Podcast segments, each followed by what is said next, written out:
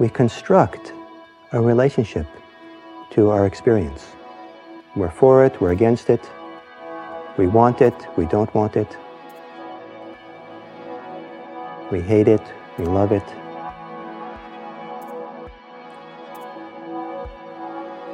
And it's really interesting to start noticing how the re- relationship to what's happening is also part of what's happening in the present moment. Welcome to the Be Here Now guest podcast.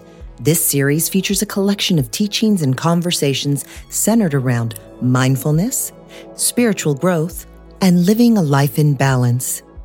Each week, our diverse network of guest teachers and hosts offer up wisdom and practices from a different spiritual path and perspective. If you would like to support this podcast, please visit BeHereNowNetwork.com slash donate.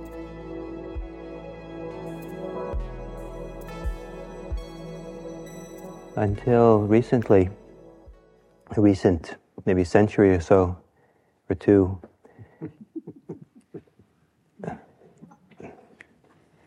Buddhism uh, was not called a religion. In fact, it was not even called Buddhism. Rather, it was called a magga or a marga, which means a path. It's a path to walk on. And this evening, I'd like to give um, a talk a little bit about some sense of a path or lead you on a little bit of a journey. And um, it's a journey that goes in, inward, and if you take this path inward, in far enough, it gets pretty far out.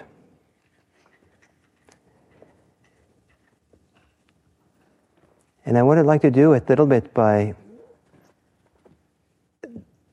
explaining a little bit about a um, chant. it's a very short four line chant. And in our tradition, um, this chant is probably in there in the top five. You know, so top ten or top five all-time favorite chants. And the chant goes in Pali something like Anicca vata sankhara uppadavaya dhammino Uppajjitva nirujjhanti tesang vupasamo sukho. All constructed things are impermanent.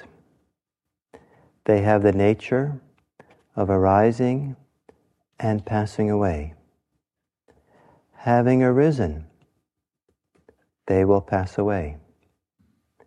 Bringing these constructions to peace is happiness.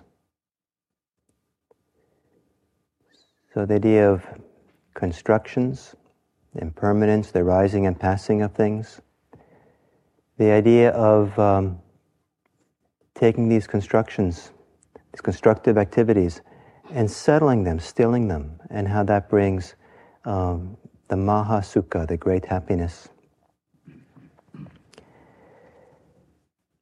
So, in our tradition, the path begins uh, with mindfulness, practice of mindfulness. And it's a practice of showing up to what's here. The word mindfulness is pretty popular these days, mindfulness based, this and that. And um, because it's such a popular term now, sometimes it's almost been lost, or it's been mystified, or it's been you know, it's, you know, people have kind of strange ideas of what it's supposed to be. And so I like to sometimes translate the word sati into English as the word noticing. Because noticing is not very sexy in the way that mindfulness nowadays, I don't know if it's sexy, but you know, it's kind of like in. But noticing, you know, you, some your neighbor comes to you and say, "What's what great religious practice are you doing?" oh, I notice things. you know, so I'll, okay, I guess. I hope that's nice for you. and um, but to notice, but we notice with care, and we notice um, with um, real stability of presence. We really notice carefully what is here, and it doesn't take a lot of noticing. Well, first, noticing is meant to be very simple, very ordinary.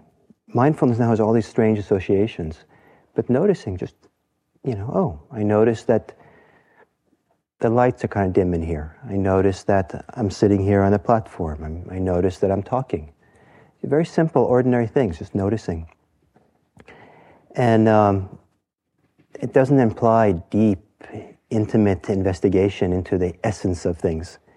You know, just, just you know, it's like casual. I noticed. That's what I noticed. I didn't, I didn't notice it. Did you see the subtle impermanence of that breath? no, I didn't notice that. Oh, yeah, I noticed that. it's just kind of very simple. So that spirit of simplicity, just here, present. But it doesn't take a lot of noticing to notice that the mind doesn't notice very much, especially when you're trying to notice. they say that uh, mindfulness is easy, what's difficult is remembering to do it. the noticing is easy. And the mind has a very strong tendency to wander off into the past and the future. And so, what we're trying to do here is to, train ourselves to be here. So, the noticing can be some higher quality of noticing. So, you can really be here to notice in some continuous way what is here. But it doesn't have to be some grand thing. It doesn't have to be the Big Bang theory of enlightenment. Two monks, or two young men, came to the monastery around the same time. They had an entrance interview with the abbot. Why are you here? And the first one said, I'm here. Oh, the first one was a brilliant, successful aristocrat. In these kinds of stories, he has to be that. And um, why are you here? And he, the aristocrat said, Oh, I'm here to experience the full power and luminosity of the Dharma. And the abbot said, Hmm, be careful what you ask for, but you're welcome to come be a monk here. So he came into the monastery and he settled in, and as soon as he could, he rushed off to the meditation hall. After all, he'd been eager to be there. He was quite capable, smart, strong concentration. He was confident in his ability to meditate. He was going to go for it. Got to the hall, sat down. Relatively quickly, within a few minutes, he could start feeling the samadhi building up, start feeling warm, feeling light, luminosity started to happen. Wow, I'm sure, you know, I didn't know it was going to be this fast, but um, you know, I just kind of bore in here, and I'm sure the full power and luminosity of the Dharma will appear soon.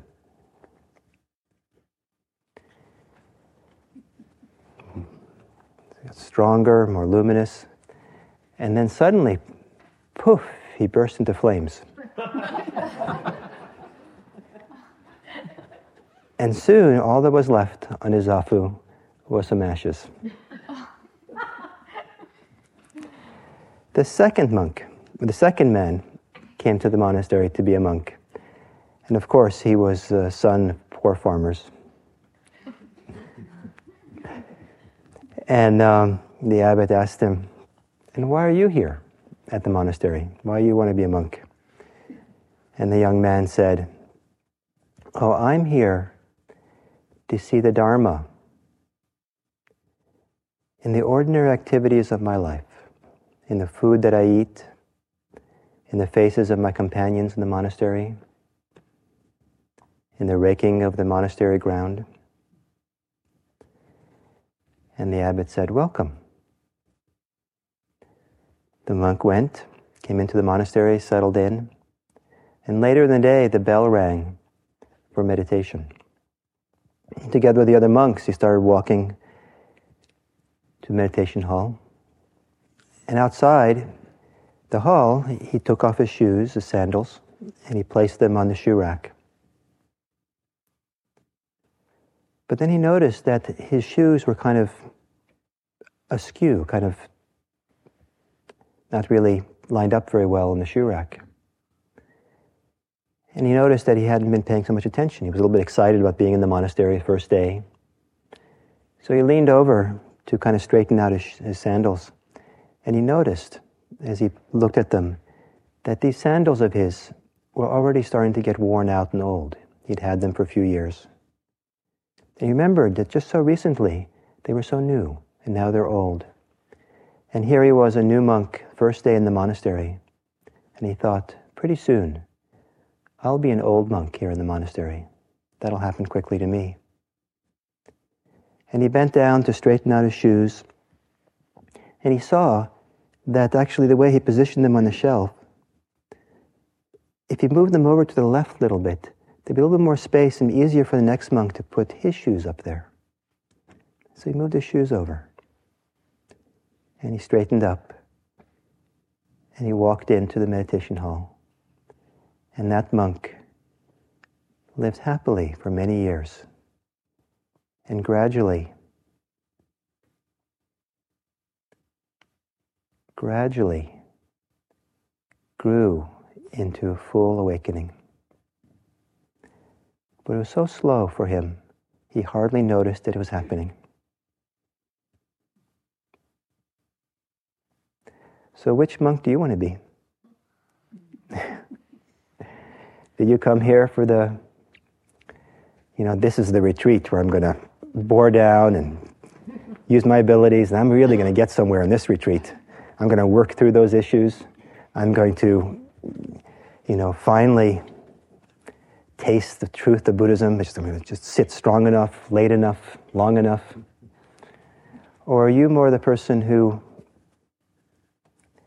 just wants to notice and find the Dharma in the ordinary activities of a breath, breathing in, breathing out, putting on your shoes as you leave, opening the door, walking down the hill, cleaning the toilets, standing in line for your food. To take those as places to notice, to be present, as if they're important, as if that is where the Dharma could be found as opposed to standing in line waiting to do your dishes at the dish, the kind of window there. Impatient because you have important things to do in the meditation hall. You don't, you, person, they don't seem to realize that you ha- you're going to up there to meditate and really taste the truth of what Buddhism has to teach. And what's getting in the way is that line of long people. And that's not, you know, that just, that line is in the way. It's not in the way. That's where the Dharma is found. Wherever you are, whatever simple activity, whatever's going on, that's the place where we notice we're present. And to notice what's happening here and now in the simplicity, in the complexity, in the situation as it is, is a big part of the training. How to be simple with things as they are now, to notice. And a retreat like this is designed to highlight the possibility of simple presence. There's relatively little you need to do, to accomplish, to get to.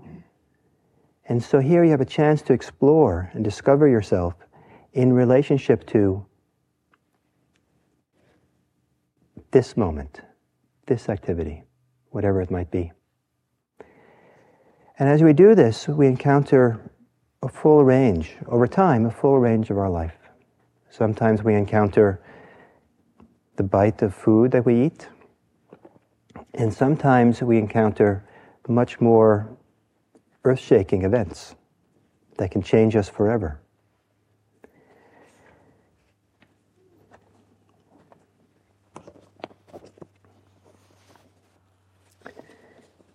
This uh, story is titled The Pilgrimage. At the beginning of every year, the abbot would meet the new monks who had joined the monastery over the preceding year. At the meeting, he would instruct them to pack their bags. He was going to take them on a pilgrimage to the holy sites of Buddhism. Knowing of pilgrimages that Buddhists will take to places in India where the Buddha was born, enlightened, first taught, and died, the new monks couldn't believe their good fortune. And after the first months in the monastery, some of the new monks were bored. Some were unsure why they were there, and others were restless. One day, on the day of, the, on the day of departure, all the older monks in the monastery stood by the gate to send off the abbot and the new monks. Leading the group, the abbot first took them to a hospital. There, the monks spent many hours visiting the sick. Then the abbot took the group to an old age home. The new monks, many who were quite young, were amazed at the ravages of old age of some of the residents of the home. The abbot then took the monks to see a hospice. In the hours there, the monks spent time with people in all stages of dying, including a long silent vigil with someone recently dead. The abbot then led the group back to the monastery. There they visited there they first visited a monk sick in the monastery infirmary. The new monks were struck by the sparkle of joy which radiated through the tired eyes of the patient. Then they went on to visit the oldest resident of the monastery, a 96 year old monk. The new monks were amazed to see love and acceptance in the toothless, frail, and stooped monk. Next, the abbot took them to the hospice wing of the monastery. Here they were introduced to a monk who, only days away from his death, radiated a palpable peace that lingered within them for hours after. Finally, the abbot took the monks to the meditation hall. When they were all seated, he said, you have seen the holy sights. These are the sights that motivated the Buddha to awaken. Once you are awakened, sickness, old age, and death will not trouble you anymore.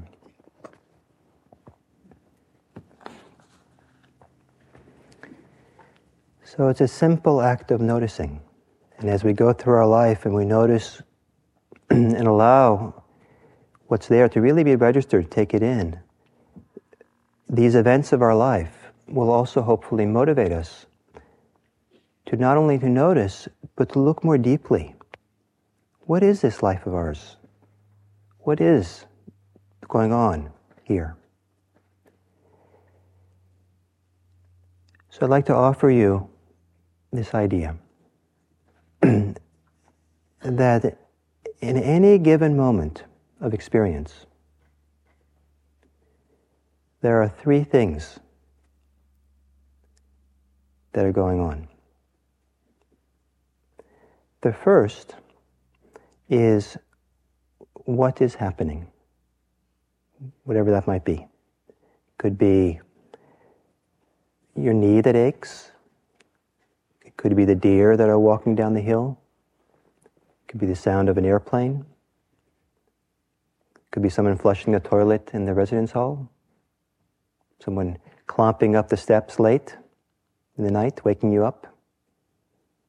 It could coming to the dining room a little bit late and no more dessert. It could be anything. So there's some, what's happening. And a big part of mindfulness is just showing up to notice what's happening.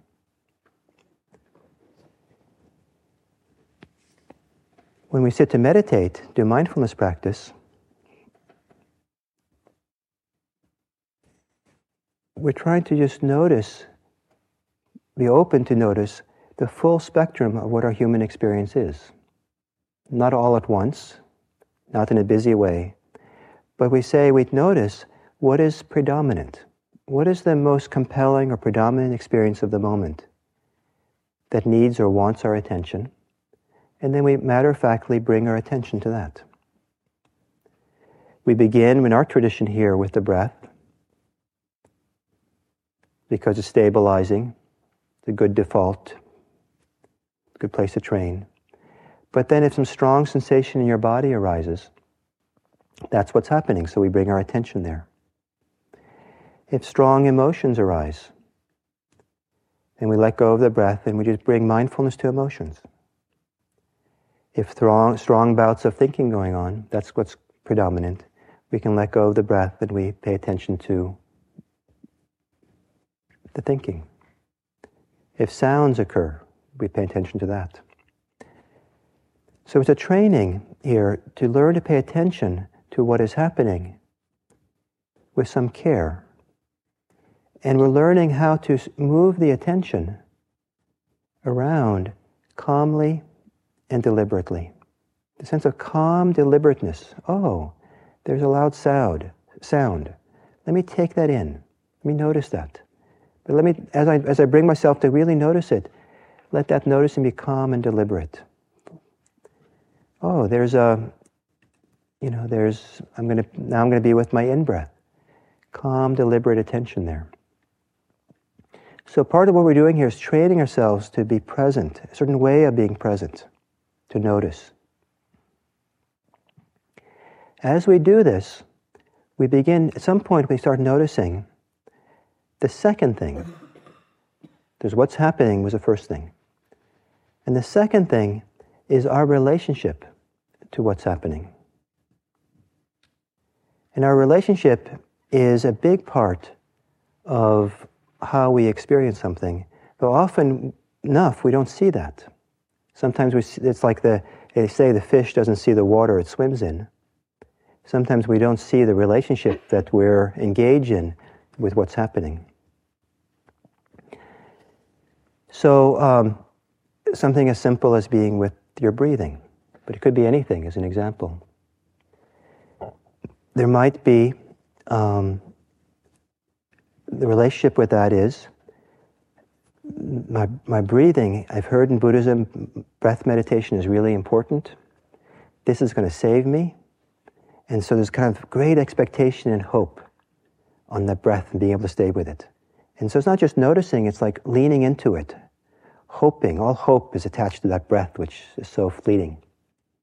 So it's a relationship. Or it could be that um, I can't believe they're telling me to watch my breathing. I mean, talk about something boring. I mean, I can entertain myself with a lot of wonderful things just if, I, if, they just allow, if they just allowed me to think. And so there's like this almost aversion. Like, I don't want to pay attention to that, something so boring. So there's an aversion to it. Or there could be that the relationship is one of distance.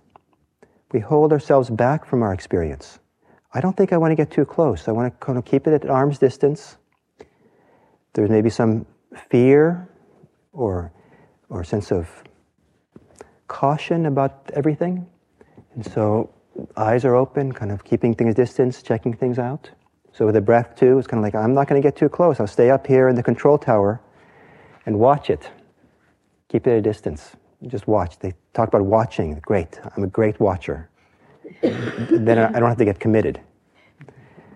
And I don't, you know, I'm just committed to the breath thing.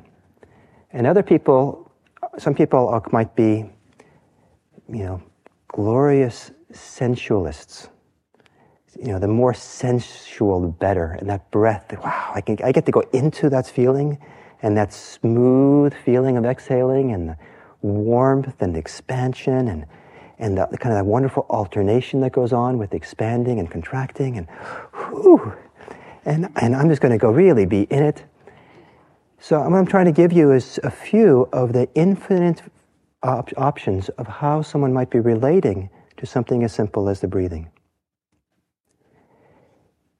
to make it too simple category options, there might be some ways in which people keep themselves removed from experience, in some ways that people get involved and get into experience, sink into it or something.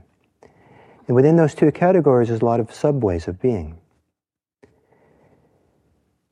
Uh, sometimes it's quite problematic. People who just become up in their head watching separate from experience, sometimes live removed from others, from themselves, from their emotions. And it's kind of can be kind of almost an alienating exist- existence.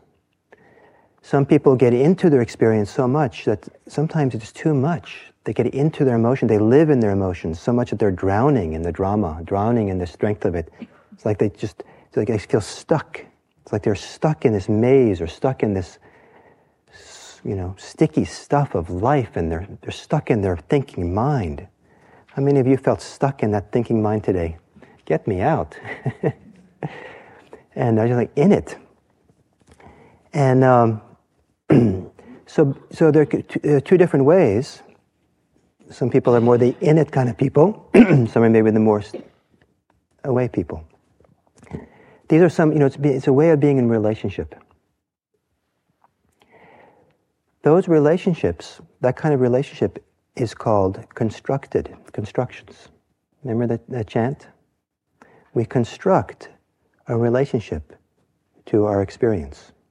We're for it, we're against it, we want it, we don't want it, we hate it, we love it.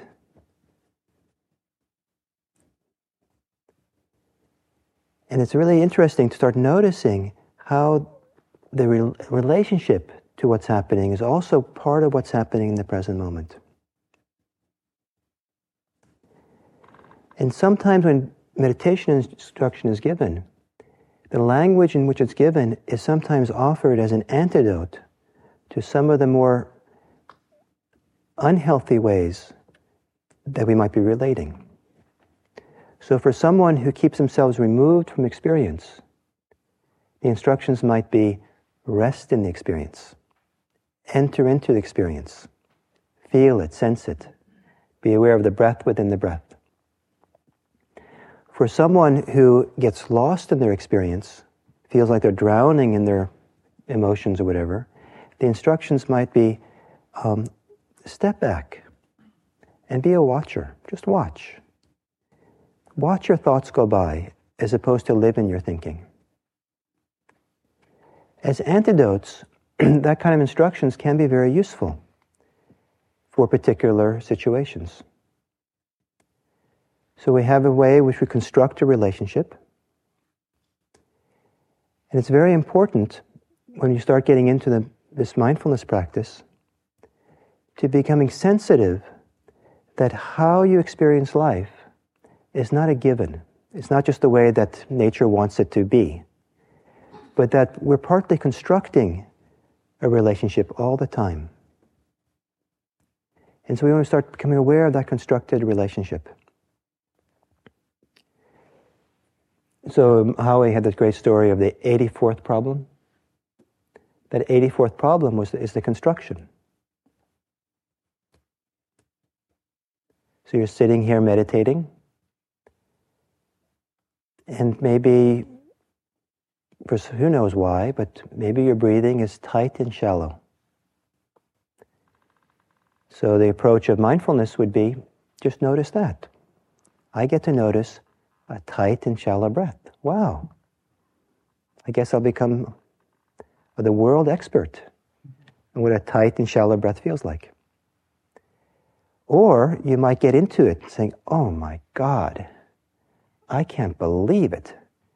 I'm in California, and you're supposed to have this, you know, long, deep, spiritual breath and this breath is the wrong breath to have. And then you've started to construct a relationship, an idea about that breathing. As opposed to just letting it be what it is and just be present.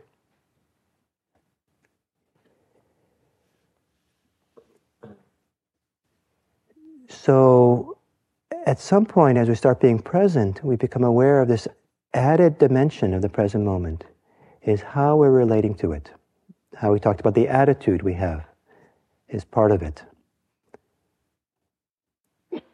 And there's very interesting to study our attitudes. Some people have really core, basic operating attitudes they carry with them all the time. There, uh, and, and, retreat is sometimes a great place to discover that, or where that's, that's revealed. Sometimes people on retreat will come and say, I had no idea how pervasive fear is in my life. It's there all the time. Or I had no idea how pervasive aversion is.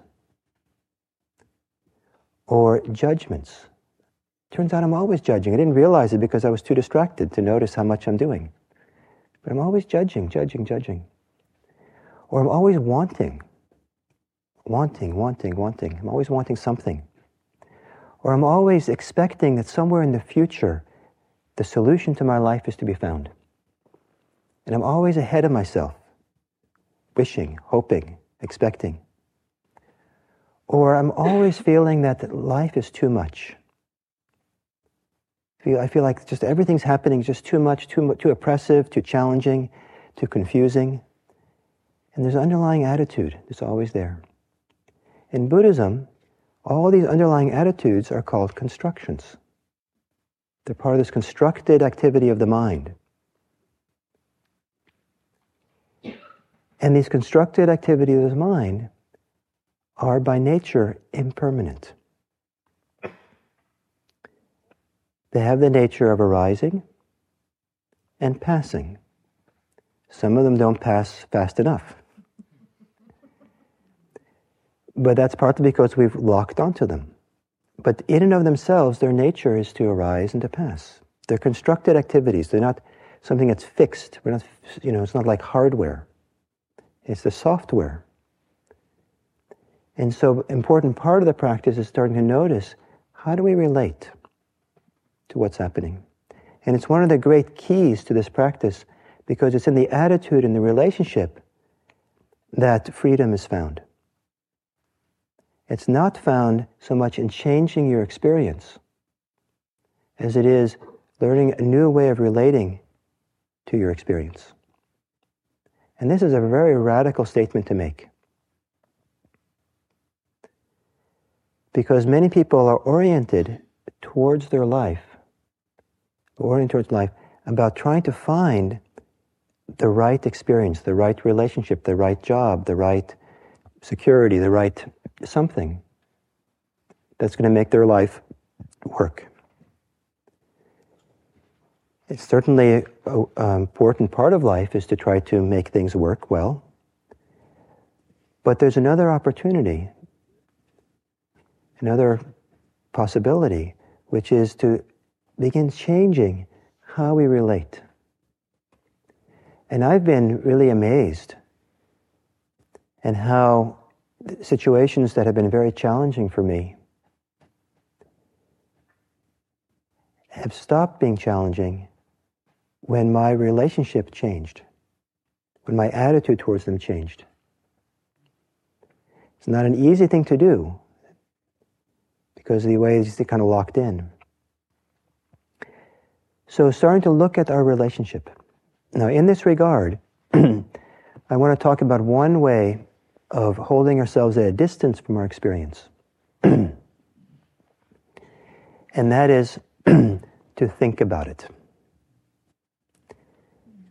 And I love this expression, thinking about. Because thinking about, living in the world of aboutness, is not real experience. So I've had the experience of eating food And as I'm eating it, begin analyzing and thinking about the recipe and how I'm going to cook the same thing later. And in doing that, stop tasting the food. So I've entered into the world of aboutness. I'm thinking about, and I've lost the direct connection. Most thinking is about something. If you live in your thinking, then you live in the world of about. If you think you are your thinking, which some people do, then you're living in a, then you're in about. There's nothing inherently wrong with thinking. It's a very helpful, useful, beautiful tool.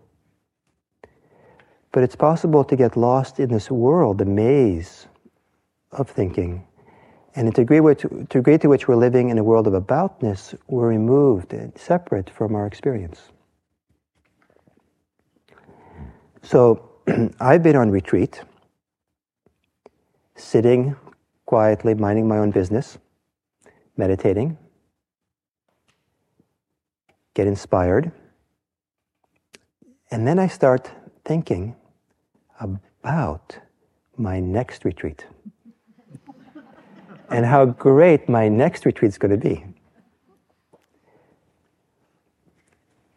So that's obvious that thinking about the next retreat is not this retreat, it's not this experience. But I've also sat here, in retreat, thinking about this retreat. And that's not so clear how thinking about this retreat is different from experiencing this retreat. But it also keeps us kind of removed. There can be all kinds of judgments, interpretations, stories we tell ourselves about this retreat, or about anything. And all the story making interpretations,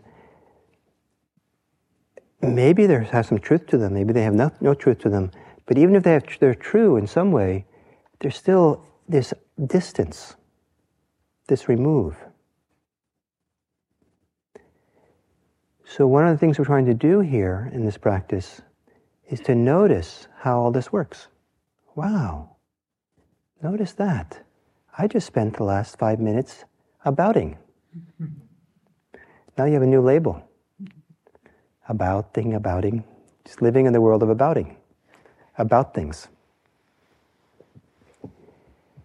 notice how that works. It's great. You, you don't have to, if you say, say, say to yourself, well, I'm really a bad meditator, spending all this time abouting, then you've entered a relationship, a judgment. So then you notice that, oh, here I am relating in this particular way. And as we keep coming back and just notice, and just notice, oh, this is how it's working, this is what's going on, hopefully at some point you notice a little glimmer that in the noticing, there's a, there's a place of freedom, or a place of being independent or free of what you're noticing, not be caught in it. And that's really helpful because then the, all the constructions, this constructive world, thinking about and wanting and relating, can begin to calm down. And one of the very useful ways of having all these constructions begin to calm down, become peaceful, is not buying into them, is not believing them, not disbelieving them, not uh, just kind of letting them be, not reacting to them, not being bothered by them. Just stay in the simple noticing, oh, this is how it is now. When we get bothered, then we st- stir up the constructions, we start making more constructions. So we make it, put a big emphasis in this practice here on non-reactive awareness, non-judgmental awareness, on just simple presence, simple noticing, as an antidote to reconstructing more constructions. Make some sense? You still with me? Because I've said two things about what happens in the present moment. So now we come to the third one. So there's what's happening. There's your relationship to what's happening. And there's the you that's relating. It's kind of like a sentence, right? There's the object, the verb, and the subject. Subject, object, verb. You know, subject, verb, object. I relating to my breathing. I relating to my food. I relating to sleep. And the relating is a blank, you can fill it in. I love to sleep. There's a sleep, there's the love, and then there's the I. There's a you that's a subject for all this. So, one of the things that we, at some point, as the practice, we follow this path, you start noticing something about the, the subject that's doing the relating. And then we don't just leave it as a given, that the subject is God given, Dharma given, just this is how it is. But at some point we start noticing aspects of this subject, of the sense of self, the self identity that's there. And there's so many different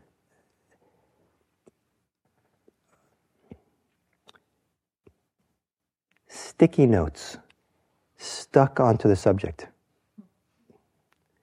Like when I was in seventh grade, my art teacher came up to me, looked over my shoulder at a drawing I was making, and she said to me, Oh, uh, you have no artistic ability. now, you know, I, I didn't know I was supposed to, I didn't care. And so I didn't know anything. And said, oh, okay. So I, I didn't mind being told that. It wasn't like a bad thing. It just was the way the universe was built. I had no artistic ability. So I went along for the next six years with a sticky note attached to me. Here's a subject, here's a person who has no artistic ability. Until it was shown to me that that wasn't true. And so we, we accumulate all these sticky notes, all these ideas and labels of who we are.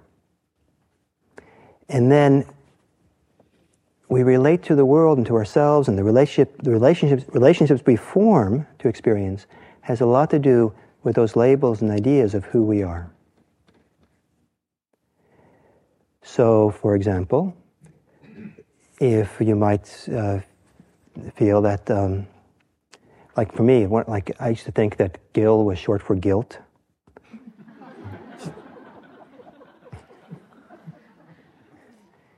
and so, you know, just you know, I just that's who I was. I was a guilty kind of guy.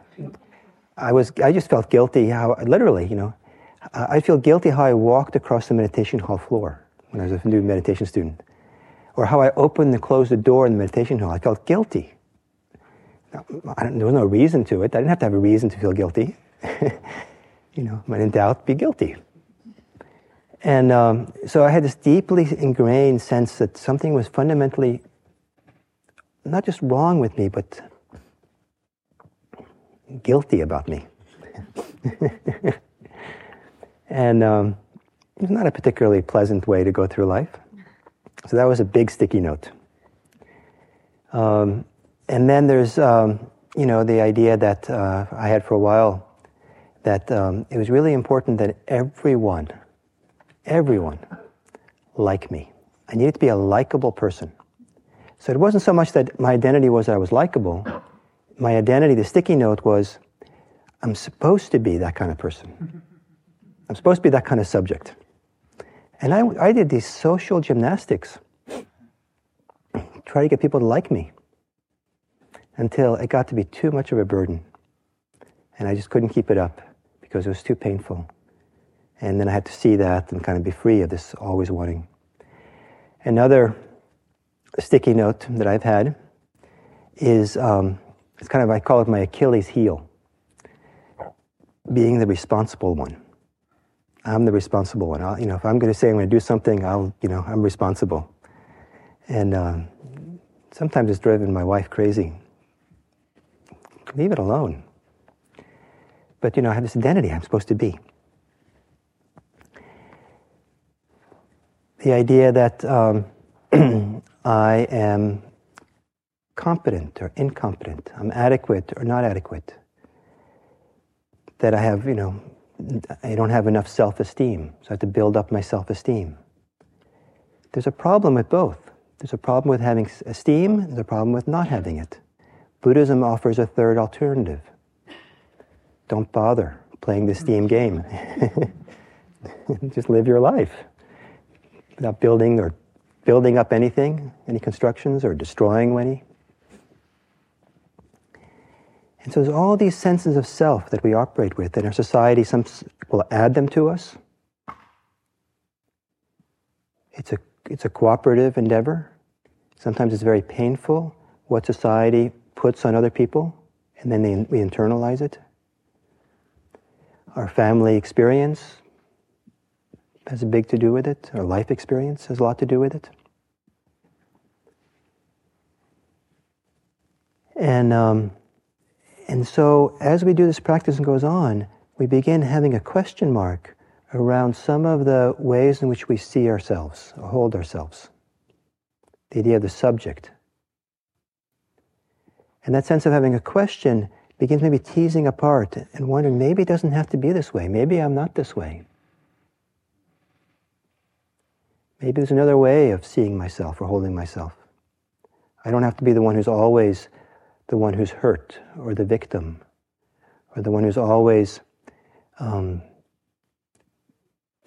the one who's supposed to be sincere or I'm the rebel or whatever it might be, the identity, something we hold on to. So begin questioning this. Now, in the Buddhist psychology, these sticky notes are not sticky notes. They're constructions. They're more activity. Constructions are these activities of the mind where the, the mind in its activity is constructing something, is making something happen there. So we construct these identities. Many years ago, I visited, visited some friends who had a daughter who was, I don't know how old she was, a year and a half or two. She was just, be, just beginning to speak. and so I asked her, uh, Who's that? I pointed to someone. That's Daddy. She got that one. Who's that? Mommy. Pointed to someone else. Who's that? Tamara. And I pointed to myself. Who's that? She knew my name, Gil. I pointed to her. Who's that? And she said, I am. And I said, No, no, who are you? And she said, I am. And I said, No, no, no. I'm slow, right? who are you? And she stood up really tall and straight and firm, and she looked at me and said, I am. I am that I am. Remember that one? so I, oh, I, I quieted down pretty quickly then. You know, so to start so early, we add these things, these labels and these ideas, and here I was helping her build it up, right?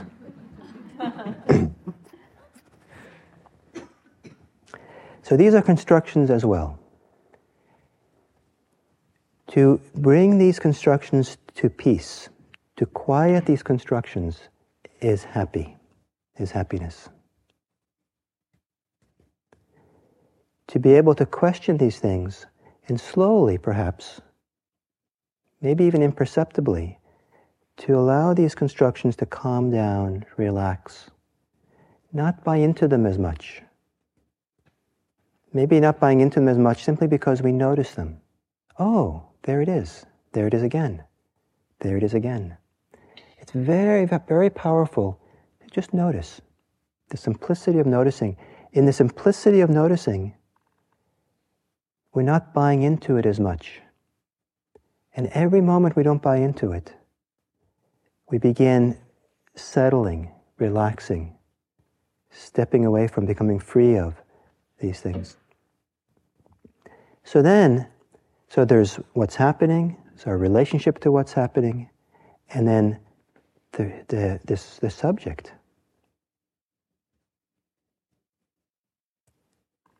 So, what happens as these various constructions that make up our sense of self, self identity, quiet down?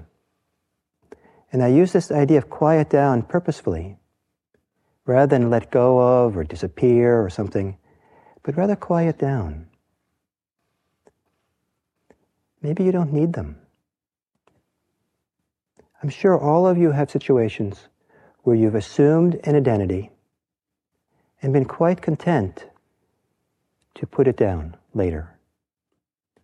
But while you had it, it was really consequential. Some of you have taken on an identity here this week of being a meditator, a retreatant. And with that comes all the sticky stuff.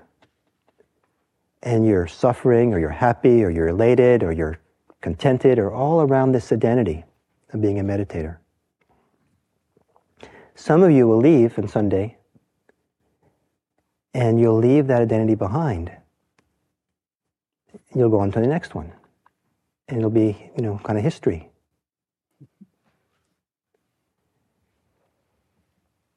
But what happens if you begin questioning the identity formation and begin slowly teasing it apart, relaxing it, not believing it, stepping out of it, calming it down? Calming it down so that I am can stand by itself. Doesn't have to be filled in I am X. Just be.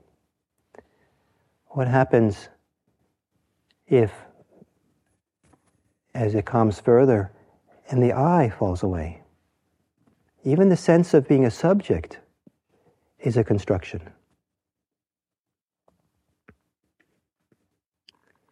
Who are you when you don't have any thoughts to tell you? If there are some time, there's some day, your mind gets really calm, you might notice a gap between your thoughts. Who are you in that gap?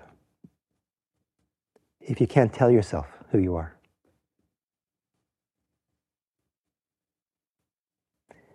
As these constructions relax, still, the Buddha talked about these constructions thinning out. Rather than the Big Bang theory, just just big, you know, the pop the balloon theory of awakening. Just, the Buddha talked about thinning out. And it's really interesting because when the mind is really agitated and busy and caught up in a sense of self, it can be very frightening the idea of letting go of self, self identity. But as these things get quieter and calmer, and more and more thinned out, there's calm, there's space, there's peace, there's joy, there's happiness in that space. And it, we can see how as we let go more, as we thin out more, it really goes in a really beautiful place. And it's actually attractive to let things settle, be more peaceful. We don't get diminished in that process, but in a sense we get expanded or enhanced in the peace or the happiness. And then at some point, things get so thin that the sense of self, identity, of being, even of consciousness, being conscious, is so thin it just seems like the most glorious thing is just to let that filament of consciousness go as well.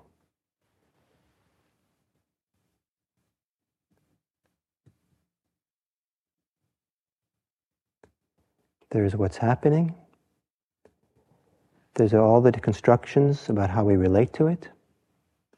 And one of the constructions has to do with the various constructions around the subject of who we are. As we understand and see and be present for the constructive activities, they slowly settle down, go to peace.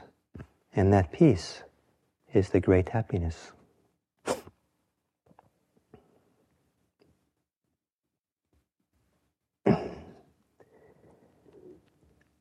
Anicca vata sankhara upadava yodamino uppajjitva nirujjhanti tesang vupasamo sukho.